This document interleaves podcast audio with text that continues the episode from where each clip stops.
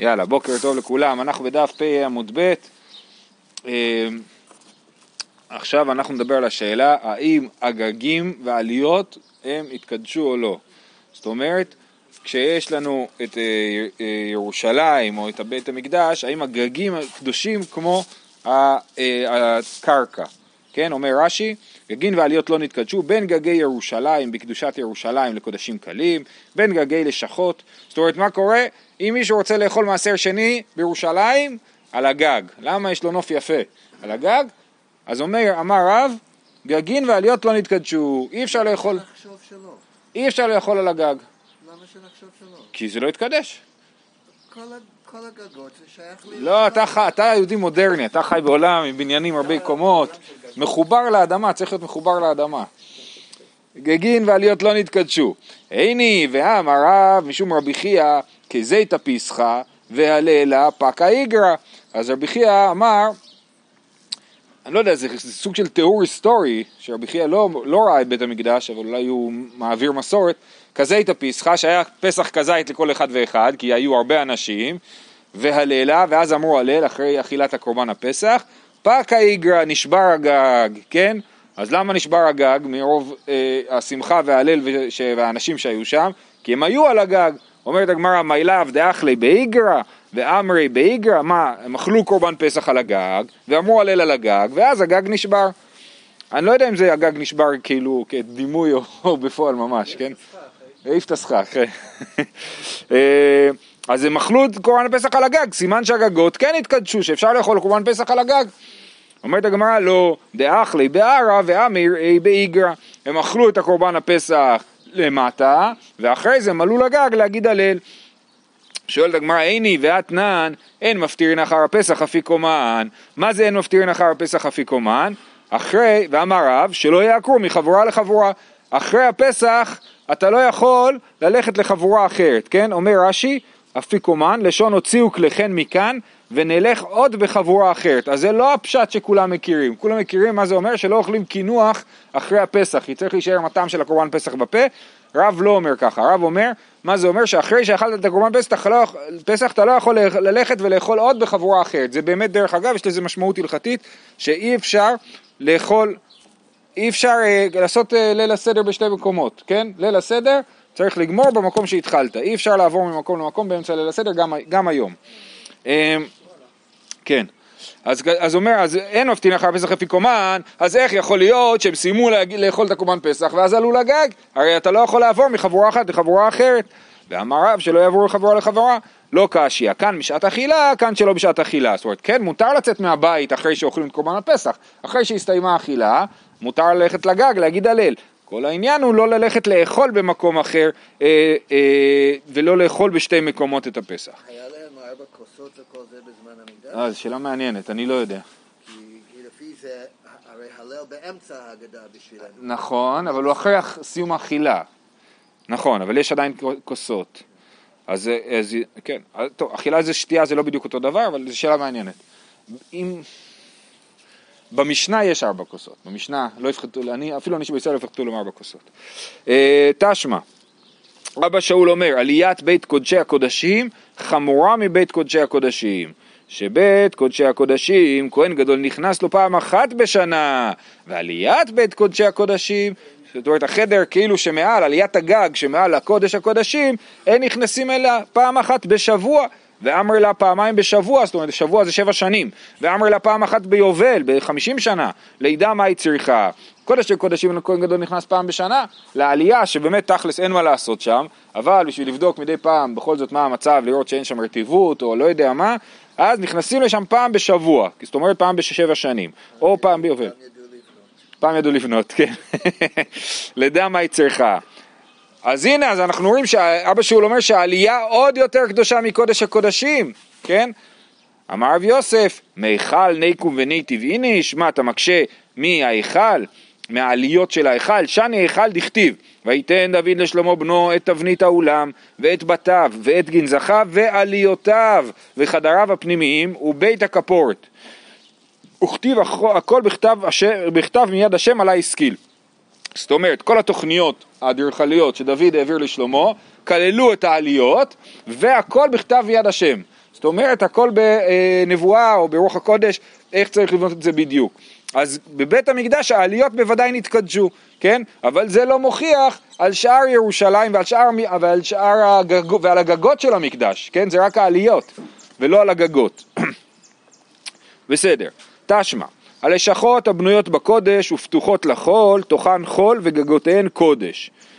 יש בירושלים, בבית המקדש, כל מיני לשכות, מין חדרים שהם, מין חדרים, כן, כמו לשכת הגזית לדוגמה, והם בנויים, חלקם לפחות בנויים בתוך הקיר של בית המקדש, כן?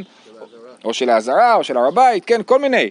אז, אז עכשיו, אז איך מחליטים אם משהו קודש או חול? זה לא לפי השאלה איפה זה נמצא, אלא לפי השאלה למה זה פתוח, כן? אז אם תוכן, אם... אה, אה, הלשכות הבנויות בקודש ופתוחות לחול, תוכן חול. אם הפתח הוא מהצד של החול, נגיד לדוגמה, הפתח הוא מצד הר הבית ולא מצד העזרה, אז זה תוכן חול. מה זאת אומרת תוכן חול? נגיד לדוגמה, אי אפשר לאכול שם אה, קורבן, אה, קודשי קודשים שאוכלים רק בתוך העזרה, אי אפשר לאכול אותם בלשכות האלה.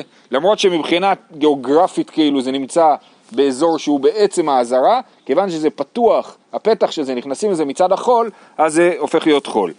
וגגותיהן קודש, למה? כי הגג הוא נמצא בשטח של העזרה. אז, אז, אז, אז, מה, אז אנחנו רואים בווד, אה, בוודאי שהגג של המקום, נמצא, הולכים לפי הגיאוגרפיה שלו, ו, וזה קדוש, כן? זאת אומרת, בניגוד למה שהוא אמר, גגים ועליות לא נתקדשו, אז הגג הוא כן קדוש, לפי איפה שהוא נמצא. בהתחלה חשבנו שזה לפי השימוש, ועכשיו אנחנו. בהתחלה חשבנו שבכלל הגג והעליות לא נתקדשו בכלל. עכשיו אומרים, הלשכות הבנויות בקודש ופתוחות לכל תוכן חול, זה, כי זה לפי הפתח, אבל הגג הוא קודש, כי, כי הגג הוא לא, זה לא שאלה של, אין לו, זה לא פתחים הגג, הגג הוא פתוח לגמרי, נכון? אז זה רק השאלה של איפה הוא נמצא.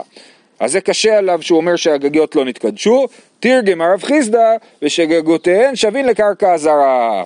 לא מדובר פה שהגג הוא גבוה מהזרה, אלא מדובר על לשכות שהגובה של הגג שלהם זה הזרה, אז, וכל ה, מה שהמשנה הזאת באה להגיד זה רק להראות את הניגוד הזה שלמרות שמתחת אה, תוכן חול כי הן פתוחות לחול הגג הוא קודש כי הוא בגובה של הזרה ובחלק מהזרה.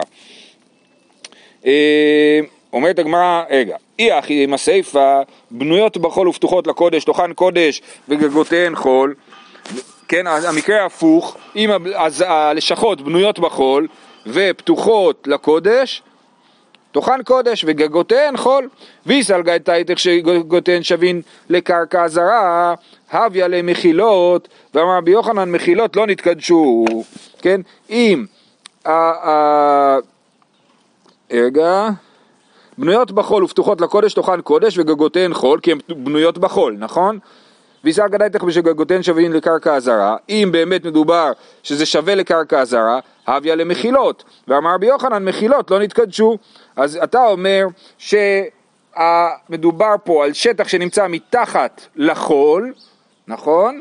מתחת לחול ופתוח לקודש, וזה, אז זה בעצם מחילות, ועל מחילות במפורש רבי יוחנן אמר מחילות לא נתקדשו.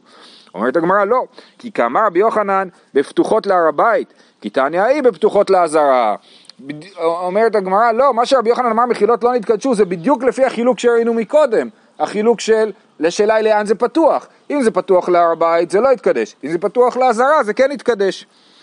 אומרת הגמרא והתניא, אז אפשר עדיין להסביר שמדובר על גגות שווים לקרקע הזרה ולא על גגות גבוהים יותר. והתניא רבי יהודה אומר מחילות מתחת ההיכל חול, הנה אפילו מתחת ההיכל המחילות הן חול. אז, אז שוב, זה מדובר על מחילות, אז איך מקודם אתה הסברת שמה שכתוב שבנויות בחול אה, ופתוחות לקודש תוכן קודש, הרי אפילו, אז זה אבי מחילות, ומחילות זה חול, אפילו מחילות שמתחת לעזרה הם חול. אומרת הגמרא, כי תניא היא בפתוחות לחול. לא, ש... זה לא אכפת לנו בכלל איפה המחילה נמצאת. מה אכפת, מה שמשנה לנו זה לאן זה פתוח. אם זה פתוח לקודש זה קודש, אם זה פתוח לחול זה חול. אה,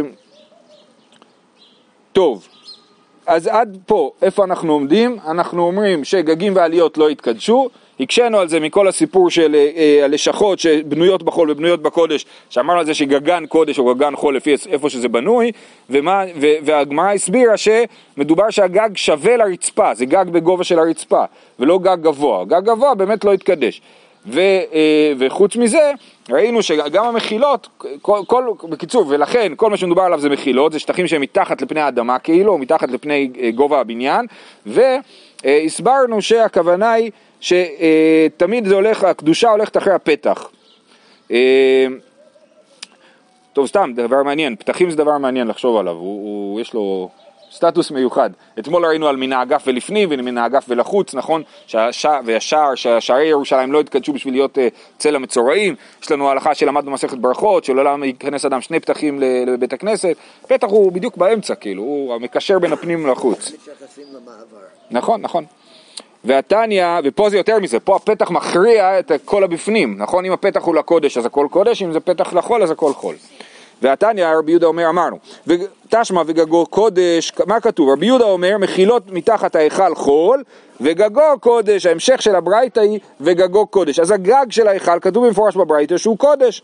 ותסברה הקטני גגילן ללו אין אוכלין שם קודשי קודשין ואין שוחטים שם קודשים קלים אז יש ברייתא מפורשת שאומרת שבגגין אסור לאכול קודשי קודשים ואסור לשחוט שם קודשים קלים, סימן שהגג לא, באמת לא התקדש, ואלא קשיא גגו קודש, אבל כתוב גגו קודש, אז איך זה יכול להיות שמצד אחד זה לא התקדש מספיק בשביל לשחוט שם קודשי קודש, בשביל אה, לאכול שם קודשי קודשים, אבל מצד שני אין כתוב שהוא קודש, אמר רב חמא בר גוריא לאותן שתי אמות.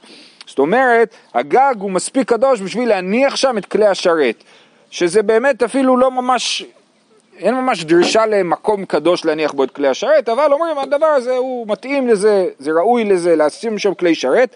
איזה כלים מדובר פה? על אמות מדידה ששייכות בעצם לבית המקדש, כן? לאותן שתי אמות, דתנן, שתי אמות היו בשושן הבירה. שושן הבירה זה לא שושן הבירה, למרות שעכשיו בחודש אדר, אלא למקום בבית, בהר הבית שנקרא שושן הבירה, שהוא היה, אה, אה, היה שער שושן, כן? אה, אומר רש"י, דתנן שתי אמות, קני מידה, האמות האלה הם קני מידה שאיתם מודדים, היו בשושן הבירה, והוא בית הבנוי על גובה השער, כדתנן במסכת מידות, שער המזרחי ועליו שושן הבירה, צורה מצוירת. אה, בסדר? אז שם היו מניחים את האמות, על הגג של אה, שושן הבירה, כן? אחת על קרן מזרחית צפונית ואחת על קרן מזרחית דרומית. זו שעל קרן מזרחית צפונית, דרך אגב זה היה דבר מקובל בהמון מקומות באירופה, שיש כאילו לשליט את המידה, כן, וזאת המידה שמכריעה. אם יש ויכוח בין שני סוחרים, אחד אומר מכרת לי שתי מטר והוא אומר מכרת לי שלוש מטר, אז הם הולכים למטר העירוני. עכשיו מטר זה לא דוגמה טובה, כי מטר נכנס רק אחרי המהפכה הצרפתית והוא אמור להיות מין מידה אה, אה, מסודרת לכל העולם, אבל המידות היו בדרך כלל לפי הגוף של המלך, כן? זאת אומרת יארד לדוגמה זה המרחק מהאף לקצה האצבע של אה, המלך ג'ורג'ה משהו, לא יודע, באנגליה, כן? זאת אומרת כל שליט היה קובע את המידות, אז פה המידות נקבעות על פי האמות שישבו בבית המקדש, כן? ו...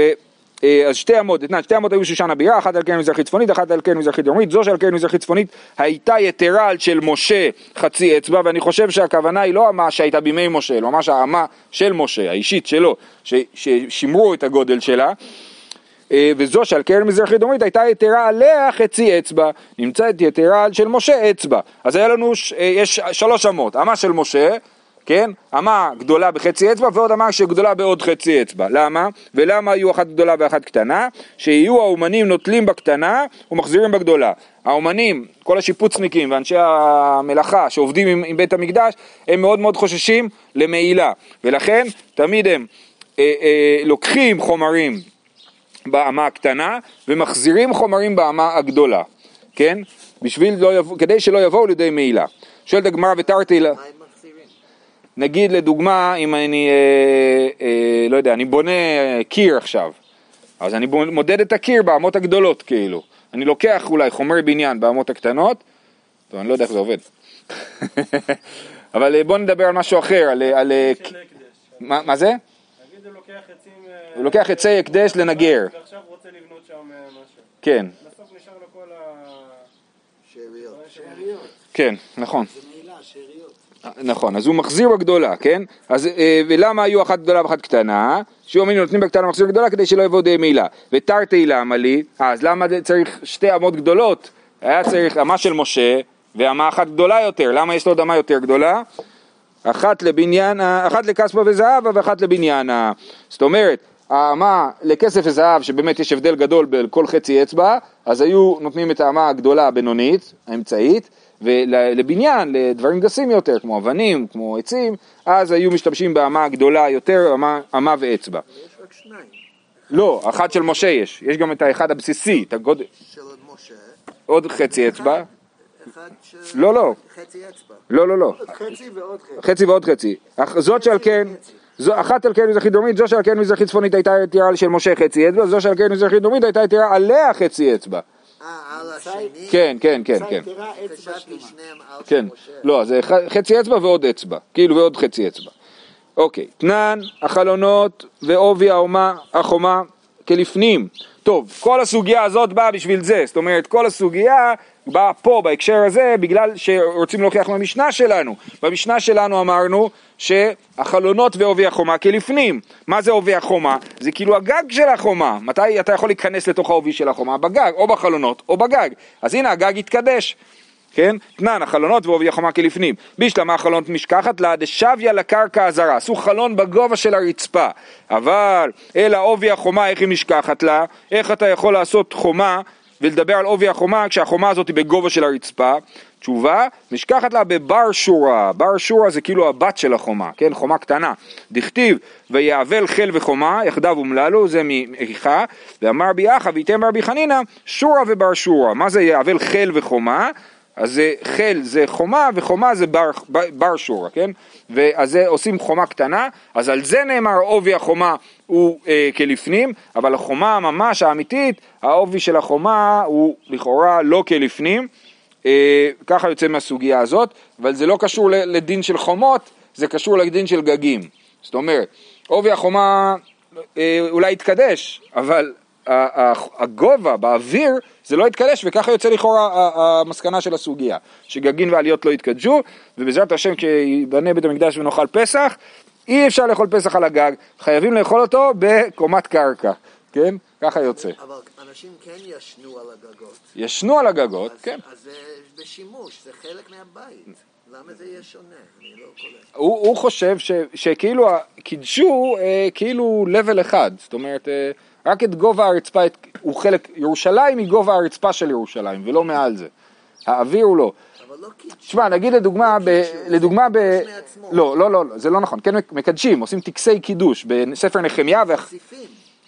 ב- כשרוצים להוסיף זה במסכת שבועות, בספר נחמיה קידשו את העיר, ו- ובאמת במסכת שבועות מתארים איך מגדילים את העיר, ב- בטקסים כאילו. כתוב במסכת סנהדרין שרק הבית סנהדרין יכול להוסיף על ירושלים. אבל זו באמת תפיסה מעניינת בעיניי שקשורה לזה שהם באמת לא חיו כל כך בקומות. הם חיו בקומות קצת. הבית קידשו? את הר הבית, המקדש הם קידשו? זה קדוש מעצמו. אני לא יודע. זו שאלה, אני לא, לא, לא יודע. יש יום ייסוד היכל השם, עושים טקסים, חנוכת המקדש של שלמה, אז מה זה אומר? שעשו חנוכת המקדש, זה קידוש של הדבר או פשוט באו לחגוג את העניין? אוקיי, כן. טוב, אני רק רוצה להעיר, בשבת למדנו שרשות הרבים היא עד עשרה טפחים. זאת אומרת, ברור שיש פה איזושהי תודעה אחרת ביחס לממד הגובה, מה שנקרא. אה, משנה, שתי חבורות שהיו אוכלים בבית אחד, אלו הופכים את פניהם הלך ואוכלים, ואלו הופכים את פניהם הלך ואוכלים, והמיחם באמצע, כשהשמש עומד למזוג, קופץ את פיו ומחזיר את פניו עד שמגיע אצל חברותו ואוכל, והכלה הופכת את פניה ואוכלת. טוב, קפסולות. קפסולות. אז יש פה שני פירושים למשנה. פירוש אחד אומר שמדובר על קורבן פסח אחד שמתחלק לשתי חבורות, כן? ואין בעיה לאכול אותו בשתי חבורות. זאת אומרת, אפשר לקחת קורבן פסח אחד, להביא אותו נגיד שתי משפחות, נגיד באמת בתקופה של קפסולות שאי אפשר לאכול ביחד, נכון? אז נותנים למשפחה אחת, משפחה אחרת, אז למרות מותר לאכול את הפסח בשתי חבורות, היית חושב שלא, שהפסח חייב לאכול בחבורה אחת, מותר לאכול את הפסח בשתי חבורות. אז שתי חבורות שהיו אוכלים בבית אחד, אפילו מותר אם אלו הופכים את פניהם מלח ואלו הופכים את פניהם מלח. ככה רש"י מסביר, כן? הרמב"ם מסביר, מה מה זה אפילו שופכים. זאת אומרת, מותר, ברור שמותר להם לאכול ביחד. אבל החידוש הוא שמותר לאכול את הפסח בשתי חבורות. אז אם אפילו הם הולכים לזה, הם יכולים, ל... אה, ואפילו אם יש מרחם באמצע, שיש ממש הפרדה גדולה, אז עדיין זה בסדר. זה הסבר רש"י. הסבר הרמב"ם, הוא אומר הפוך, שבאמת אה, לאו דווקא מדובר על קורבן פסח אחד, אלא על שתי קורבנות, ואסור ל, ל, לשתי קורבנות לאכל ביחד, אז, אז, אז הם צריכים להפריד, אז כלומר זה דין שצריך, ל, ל, ל, כולם צריכים להסתובב עם הגב אחד לשני, כן? שלא יהיה חבורה אחת, וצריכים לשים באמצע מיחם, להיכר, בשביל שיראו שהם חבורות נפרדות, אז זה הרמב"ם, בסדר? אז זה ממש שני הסברים הפוכים למשנה. אז נקרא אותה עוד פעם, שתי חבורות שהיו אוכלים מבית אחד, אלו הופכים לפניהם הלך ואלו ואוכלין, ואלו הופכים לפניהם הלך ואוכלין. והמיחם באמצע. המיחם, הם היו מוזגים כנראה את המים חמים לתוך היין, גם ראינו את זה פעם במשנה אחת. אה, אז יש להם... אפשר, והרמב"ם קורא את זה חייב. נכון, כן, כי השאלה אם דובר על קורבן אחד או על שתי קורבנות. וכשהשמש הוא, הוא, חלק, הוא משמש את שתי החבורות, אבל הוא חלק מאחת החבורות, הוא גם צריך לאכול פסח, נכון? אז כשהוא בא לשמש את החבורה השנייה, קופץ את פיו, הוא מחזיר את פניו עד שמגיע אצל חברותו, כן? סוגר את הפה ומסתובב אה, אה, עד שהוא חוזר לחבורה שלו ואוכל. והכלה הופכת את פניה ואוכלת. הכלה לא נעים לה לאכול עם כולם, אז היא מותר לה לסובב את הפנים שלה מהחבורה שלה בעצמה ולאכול את זה בנפרד, וזה בוודאי מוכיח שהפסח נאכל בשתי חבורות, כי היא בוודאי חלק מהחבורה הזאת, כאילו אפילו לפי הרמב"ם, הוא אומר, מותר לכלה להסתובב. למה מותר להסתובב? את בעצם פה מפרקת את החבורה והופכת להיות חבורה נפרדת, כי הפסח נאכל בשתי חבורות. על זה אומרת הגמרא, מתניתין מאני, רבי יהודה היא, דתניא על הבתים אשר יאכלו אותו בהם, מלמד שהפסח נאכל בשתי חבורות, כן? כתוב אשר יאכלו אותו בהם, זאת אומרת קורבן אחד בשתי חבורות. אז זה מה שרבי יהודה לומד. יכול יהיה האוכל אוכל בשתי מקומות, אה, אם, אם הפסח נאכל בשתי חבורות, אולי גם הבן אדם שאוכל יכול ללכת לאכול פסח במקום אחד ואז פסח במקום אחר, או אולי אפילו את קורבן הפסח, הוא יכול ללכת עם, עם הקורבן פסח שלו ממקום למקום, כמו שראינו מקודם, כן, שעולים לגג, נכון? אז אומרים לא, תלמוד לומר בבית אחד יאכל, אסור לצאת מהחבורה שלך כשאתה אוכל, אסור להסתובב. אז הפסח, הקורבן, זה גבר, גבר וחפצה כזה, כן? הקורבן, אפשר לחלק אותו לשתי חבורות, הבן אדם לא יכול לאכול את הפסח שלו בשתי מקומות. אה, מכאן אמרו, השמש שאכל כזית בצד התנור, בא, הבן אדם עשה את המנגל בשביל כולם, השמש, ואז הוא רוצה לבדוק אם יצא טוב, מה עושה? טועם ביס, נכון? ברגע שהוא טעם ביס, זהו, הוא לא יכול לזוז משם, כי הוא לא יכול לאכול עוד במקום אחר את הקורבן פסח, שם הוא התחיל לאכול את הקורבן שלו. אז השמש שאכל כזית בצד התנור, אי פיקח הוא ממלא קרסו ממנו. אם הוא פיקח, מה הוא יעשה? הוא כבר יאכל עכשיו כל מה שהוא רוצה מהקורבן פסח, כי אחר כך הוא לא יוכל לאכול. ואם רצו בני חברה לעשות עמו טובה, אם הם נחמדים לשמש ולא רוצים שהוא יתבאס, אז באים ויושבים בצידו. אז הוא אומר, טוב, נעשה את החבורה שלנו לידך, ליד המנגל, כן? למה טעימה זה נחשב אכילה? זה טעימה, יש דיון על השאלה אם טעימה בלי בליעה היא נחשבת לאכילה. פה מדובר על טעימה עם בליעה. אה, דיבר, אה, אוקיי, כל זה היה דברי רבי יהודה. רבי שמעון אומר על הבתים אשר יאכלו אותו בהם, מלמד שהאוכל אוכל בשתי מקומות, רבי שמעון אומר בדיוק להפך, מותר לאכול את הפסח בשתי מקומות, יכול יהיה נאכל בשתי חבורות, האם יהיה מותר לחלק את הקורבן לשתי חבורות? מה פתאום? תלמוד לומר בבית אחד יאכל. אז רבי שמעון חושב הפוך, מותר לאכול את הקורבן פסח בשתי מקומות, אבל אסור לחלק את הקורבן לשתי חבורות. ומאי מפלגי?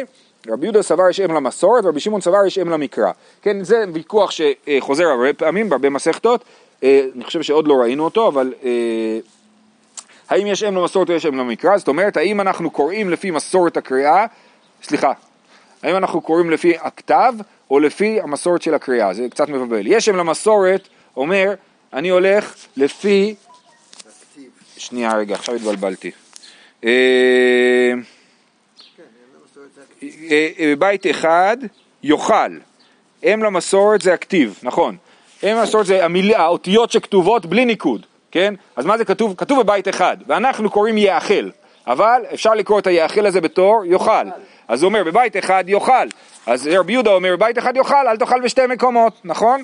ורבי שמעון אומר, בבית אחד יאכל, הקורבן יאכל בבית אחד. אי אפשר לחלק לקורבן לשתי חברות, אבל אין דין של בבית אחד יאכל, כן?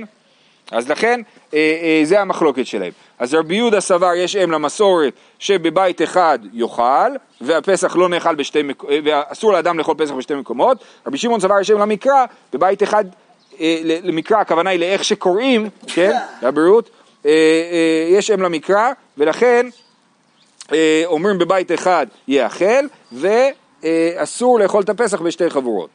היו יושבים ונפרסה מחיצה ביניהם, כן? פתאום מהשמיים נפלה מחיצה, חילקה את החבורה לשתיים. לדברי האומר פסח נאכל בשתי חבורות אוכלין, לדברי האומר אין הפסח נאכל בשתי חבורות, אין אוכלים, הם לא יכולים לאכול עכשיו כי הם הפכו לשתי חבורות, פתאום ירדה מחיצה, כן? זה מתאים לעולם טכנולוגי יותר, נכון? פתאום יורד איזה מחיצה. אה, אה, היו יושבים אין הפסח נאכל בשתי חבורות, אין אוכלים. היו יושבים ונסתלקה מחיצה ביניהם, היו שתי חבורות, ופתאום המחיצה נפתחה, ופתאום הם הופכים להיות חבורה אחת, אז אין, אה, לדברי האומר, האוכל אוכל בשני מקומות אוכלים, כי זה כאילו הפך להיות מקום אחר. ממקום, מחדר קטן זה הפך להיות חדר גדול והצטרפנו לחבורה חדשה, אז כאילו אנחנו אוכלים במקום חדש. אז דברי האומר, אה, אין האוכל אוכל בשני מקומות, אין אוכלים, כן? דברי האומר אוכל אוכל בשני מקומות אוכלים, למרות שזה מקום חדש זה לא מפריע לנו, ודברי האומר אין האוכל אוכל בשני מקומות, רבי יהודה אין אוכלים.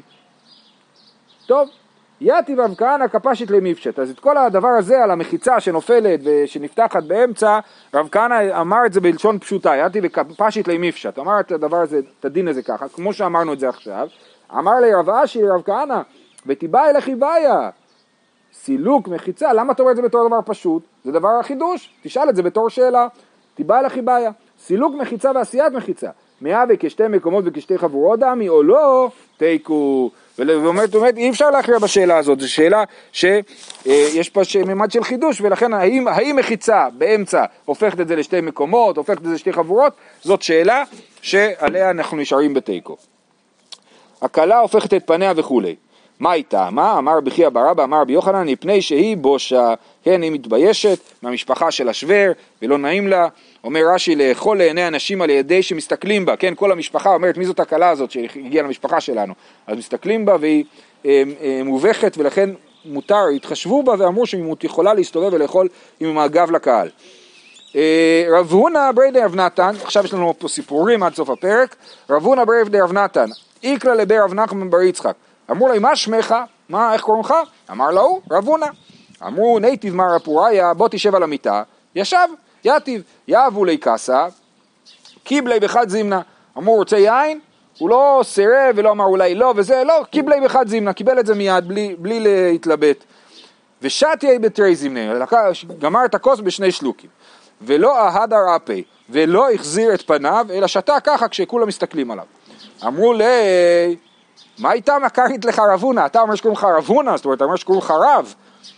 אמר להוא, בעל השם אני, זה השם שלי, ככה, ככה קוראים לי. רש"י אומר, בעל השם אני, מקטנותי כך קוראים לי, רב הונא. כן? אה, מה איתה מה? כי אמרו לך נייטיב הפוריה יתבת, למה כשאמרו לך לשבת על המיטה ישבת, היית צריך לשבת כמונו על הרצפה, ככה רש"י מסביר. אז הוא אומר, אמר להוא, כל מה שיאמר לך בעל הבית עשה, חוץ מצא. כן, יש לנו משפט כזה, אה, כל מה שאומר לך בעל הבית עשה. אמרו לי לשבת על המיטה, ישבתי על המיטה, כן? על המילים חוץ מצא זה שאלה אם כן גורסים את זה או לא גורסים את זה, לא ניכנס לזה. מה איתה מה כי אבת לך קסה, קיבלת בחד הזימנה, למה מיד הסכמת לשתות, את, לקחת את הכוס יין? אמר לו, מסרבין לקטן ומסרבין לגדול. הוא אומר, אני למדתי שלא מסרבין לגדול, אתם גדולים, אני לא מסרב לכם, לכן מיד לקחתי. אה, מה איתה עם השתיתי בתרי זימני, למה שיטת את זה בשני, בשתי פעמים? אמר לו דתניא, השותה כוסו בבת אחת, הרי זה גרגרן. שניים דרך ארץ, שלושה מגסי הרוח, כן? תחשבו על הכוסית וויסקי, כן? שתי שלוקים, זה ככה צריך לעשות. אה, מה איתה אם הלא הדרת פך, למה לא הסתובבת ושתית מולנו? אמר לו, כלה הופכת פניה תנן, הכלה צריכה להתבייש והופכת פניה, אני לא, אני לא צריך להפוך את פניי. תנן, טוב, זה היה סיפור אחד. רבי ישמעאל ברבי יוסי איקלה לבי רבי שמעון ברבי יוסי בן לקוניה. עכשיו רבי ישמעאל ברבי יוסי ממסכת בבא מציע, אנחנו יודעים שהוא היה אדם מאוד מאוד גדול ושמן. יאהבו לי קסה, קיבלי בחד זימנה ושתה בחד זימנה, הוא שתה את הכל בשלוק אחד. אמרו לי, לא סבר למר, השותה כוסו בבת אחת הרי זה גרגרן, אתה לא יודע שזה גרגרן, זה לא יפה לשתות הכל בבת אחת? אמר להוא, "אה, על מה אמרו שהוא גרגרן? אם אתם מביאים לי כוס גדולה, לשתות כמו שצריך, אבל אצלכם כוסך קטן, יינך מתוק וקרסי רחבה. אתה מביא לי כוס קטנה, יין מצוין וקרסי רחבה, אני לוקח את הכל בשלוק אחד.